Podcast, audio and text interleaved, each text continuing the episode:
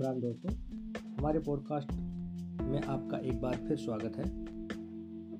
हमारी जो गीता अध्ययन की सीरीज़ चल रही है, उसमें हमने अब तक तीन अध्याय किए हैं और अब चौथे अध्याय की तरफ़ बढ़ते हैं, जो श्रीमद् भगवत का चौथा अध्याय है, वो दिव्य ज्ञान के बारे में बताता है। तो शुरू करते हैं दिव्य ज्ञान में, भगवान श्री कृष्ण क्या कहते हैं? भगवान श्री कृष्ण ने कहा, मैंने इस अमर योग विद्या का उपदेश सूर्य देव विवस्वान को दिया और विवस्वान ने मनुष्यों के पिता मनु को उपदेश दिया और मनु ने इसका उपदेश एक स्वाकु को दिया।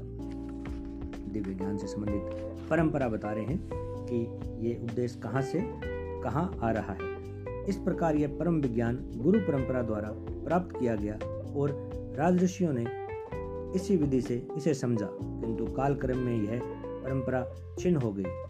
अतः यह विज्ञान यथा रूप में लुप्त हो गया लगता है। आज मेरे द्वारा यही ये प्राचीन योग यानी परमेश्वर के साथ अपने संबंध का विज्ञान तुमसे कहा जा रहा है, क्योंकि तुम मेरे भक्त तथा मित्र हो, अतः तुम इस विज्ञान के दिव्य रहस्य को समझ सकते हो।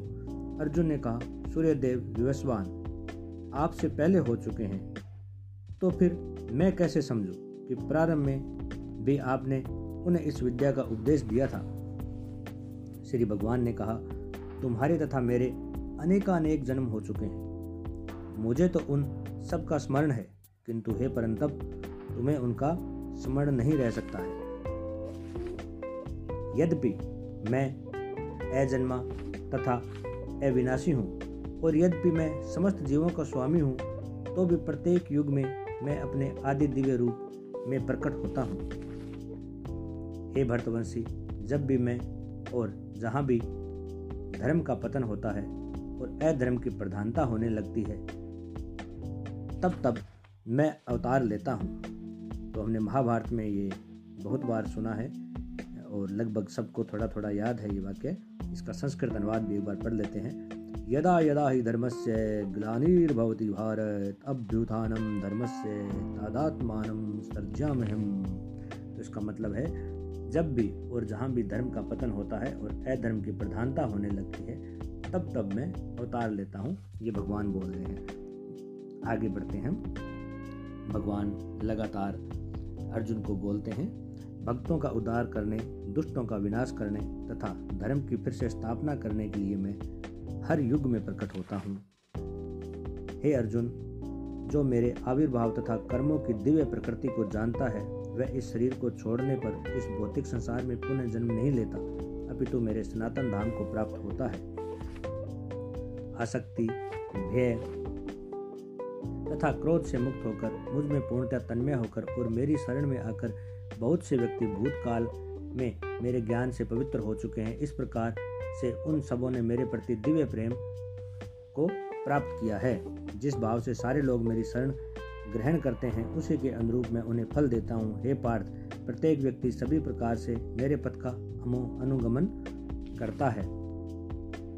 इस संसार में मनुष्य सैकाम कर्मों में सिद्धि चाहते हैं, फलस्वरूप वे देवताओं की पूजा करते हैं। निस्संदेह इस संसार में मनुष्यों को सैकाम कर्म का फल शीघ्र प्राप्त होता है। प्रकृति के तीन गुणों और उनके संबंध कर्म के अनुसार मेरे द्वारा मानव समाज के चार विभाग रचे गए हैं। यद्यपि मैं इस व्यवस्था का सृष्टा हूँ। किंतु तुम यह जान लो कि मैं इतने पर भी अव्यय करता हूँ। मुझ पर किसी कर्म का प्रभाव नहीं पड़ता, न ही मैं कर्म फल की कामना करता हूँ। जो मेरे संबंध में इस सत्य को जानता है, वह भी कर्मों के फल के पास में नहीं बनता है। प्राचीन काल में समस्त मुक्तात्माओं ने मेरी दिव्य प्रकृति को जान करके ही कर्म किया। अतः तुम्हें चाहिए कि उनके पच्चिनों का अनुसरण करते हुए अपने कर्तव्य का पालन करो। कर्म क्या है और अकर्म क्या है, इसे निश्चित करने में बुद्धिमान व्यक्ति भी मोहग्रस्त हो जाते हैं। अतः मैं तुम्हें बताऊँगा कि कर्म क्या है, जिसे जानकर तुम सारे अशुभ से मुक्त हो सकोगे। कर्म की बारीकियों को समझना अत्यंत कठिन है। अतः मनुष्य को चाहिए कि वह यह ठीक से जाने कि कर्म क्या है, विक्रम क्या है तथा अकर्म क्या है। जो मनुष्य कर्म में, अकर्म और अकर्म में कर्म देखता है, वह सभी मनुष्यों में बुद्धिमान है और सब प्रकार के कर्मों में प्रवृत्त रहकर भी दिव्य स्थिति में रहता है। जिस व्यक्ति का प्रत्येक प्रयास इंद्रिया तृप्ति की कामना से रहित होता है, उसे पूर्ण ज्ञानी समझा जाता है। उसे ही साधु पुरुष ऐसा करता कहते हैं, जिसने पूर्ण ज्ञान की अग्नि से कर्म फलों को भस्मात कर दिया है। अपने कर्म फलों की सारी आसक्ति को त्याग कर सदैव संतुष्ट तथा स्वतंत्र रहकर वह सभी प्रकार के कार्यों में व्यस्त रहकर भी कोई सकाम कर्म नहीं करता। ऐसा ज्ञानी पुरुष पूर्णतः रूप से संयमित मन तथा बुद्धि से कार्य करता है, अपनी संपत्ति के सारे स्वामित्व को त्याग देता है और केवल शरीर निर्वाह के लिए कर्म करता है। इस तरह कार्य करता हुआ वह पाप रूपी फलों से प्रभावित नहीं होता है, जो स्वतः होने वाले लाभ से संतुष्ट रहता है, जो द्वंद्व से मुक्त है और ईर्ष्या नहीं करता, जो सफलता तथा असफलता दोनों में स्थिर रहता है, वह कर्म करता हुआ भी कभी नहीं बनता है। जो पुरुष प्रकृति के गुणों के प्रति अनासक्त है और जो दिव्य ज्ञान में पूर्णतः स्थित है, उसके सारे कर्म ब्रह्म में लीन हो जाते हैं। जो व्यक्ति कृष्ण भावना से पूर्णतः लीन रहता है, उसे अपने आध्यात्मिक कर्मों के योगदान के कारण अवश्य ही भगवत धाम की प्राप्ति होती है, क्योंकि उसमें हवन आध्यात्मिक होता है और हवि भी आध्यात्मिक होती है। कुछ योगी विभिन्न प्रकार के योगों द्वारा देवताओं की भरी भांति पूजा करते हैं और कुछ परब्रह्म रूपी अग्नि में आहुति डालते हैं। इसमें से कुछ श्रवणादि क्रियाओं तथा इंद्रियों को मन की नियंत्रण रूपी अग्नि में स्वा कर देते हैं तो दूसरे लोग इंद्रिय विषयों को इंद्रियों की अग्नि में स्वा कर देते हैं। दूसरे, जो मन तथा इंद्रियों को वश में करके आत्म साक्षात्कार करना चाहते हैं, संपूर्ण इंद्रियों तथा प्राणवायु के कार्यों को संयमित मन रूपी अग्नि में आहुति कर देते हैं। कठोर व्रत, अंगीकार करके कुछ लोग अपनी संपत्ति का त्याग करके कुछ कठिन तपस्या द्वारा, कुछ अष्टांग योग पत्ति का अभ्यास द्वारा अथवा दिव्य ज्ञान की उन्नति के लिए वेदों के अध्ययन द्वारा प्रबुद्ध बनते हैं। अन्य लोग भी हैं जो समाधि में रहने के लिए श्वास को रोके रहते हैं, जिसे प्राणायाम, वे अपान और प्राण को प्राण में अपान को रोकने का अभ्यास करते हैं और अंत में प्राण अपान को रोककर समाधि में रहते हैं। अन्य योगी कम भोजन करके प्राण की, प्राण में ही आहुति देते हैं। ये सभी यज्ञ करने वाले यज्ञों तथा अर्थ को जानने के कारण पाप कर्मों से मुक्त हो जाते हैं और यज्ञों का फल रूपी अमृत चक्कर परम दिव्य आकाश की ओर बढ़ते हैं। हे कुरुक्षेत्र हे कुरु श्रेष्ठ जब यज्ञ के बिना मनुष्य इस लोक में या इस जीवन में ही सुख पूर्वक नहीं रह सकता है तो फिर अगले जन्म में कैसे रह सकेगा? ये विभिन्न प्रकार के यज्ञ वेद सम्मत है और ये सभी विभिन्न प्रकार के कर्मों से उत्पन्न होते हैं। इन्हें इस रूप में जानने पर तुम मुक्त हो जाओगे। हे परंतप, द्रव्य यज्ञ से ज्ञान यज्ञ श्रेष्ठ है। हे पार्थ, अंतोगता सारे कर्म युगों का अवसान दिव्य ज्ञान में होता है। तुम गुरु के पास जाकर सत्य को जानने का प्रयास करो, उसे विनित होकर जिज्ञासा करो और उनकी सेवा करो। स्वरूप सिद्ध व्यक्ति तुम्हें ज्ञान प्रदान कर सकते हैं, क्योंकि उन्होंने सत्य के दर्शन किए हैं।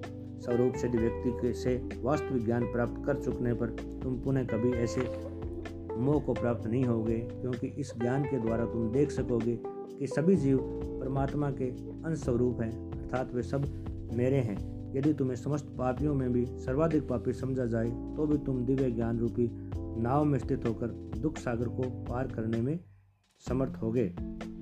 जैसे प्रज्वलित अग्नि ईंधन को भस्म कर देती है, उसी तरह हे अर्जुन ज्ञान रूपी अग्नि भौतिक कर्मों के समस्त फलों को जला डालती है। इस संसार में दिव्य ज्ञान के समान कुछ भी उदार तथा शुद्ध नहीं है। ऐसा ज्ञान समस्त योग का परिपक्व फल है। जो व्यक्ति भक्ति में सिद्ध हो जाता है, वह यथासंभव यथा समय अपने अंतर में इस ज्ञान का आस्वादन करता है। जो श्रद्धालु दिव्य ज्ञान में समर्पित है और जिसने इंद्रियों को वश में कर लिया है, वह इस ज्ञान को प्राप्त करने का अधिकारी है और इसे प्राप्त करते ही वह तुरंत आध्यात्मिक शांति को प्राप्त होता है। किंतु जो अज्ञानी तथा श्रद्धावीन व्यक्ति शास्त्रों में संदेह करते हैं, वे भगवत भावनामर्थ नहीं प्राप्त करते, अपितु वे नीचे गिर जाते हैं। संस्यात्मा के लिए न तो इस लोक में, न ही परलोक में कोई सुख है। जो व्यक्ति अपने कर्म फलों का प्रत्याग करते हुए भक्ति करता है और जिसके संशय दिव्य ज्ञान द्वारा विनष्ट हो चुके होते हैं, वही वास्तव में आत्मपरायण है। हे धनंजय, वह कर्मों के बंधन से नहीं बनता है। अतएव तुम्हारे हृदय में अज्ञान के कारण जो संशय उठे हैं, उन्हें ज्ञान रूपी शस्त्र से काट डालो। हे भारत, तुम योग में सम्मिलित होकर खड़े हो और युद्ध करो युद्ध करो। जय श्री कृष्ण दोस्तों, ये अध्याय चार हमने पूरा कर लिया है। अगले एपिसोड में हम अध्याय पाँच की तरफ़ बढ़ेंगे। जय श्री कृष्ण राधे राधे।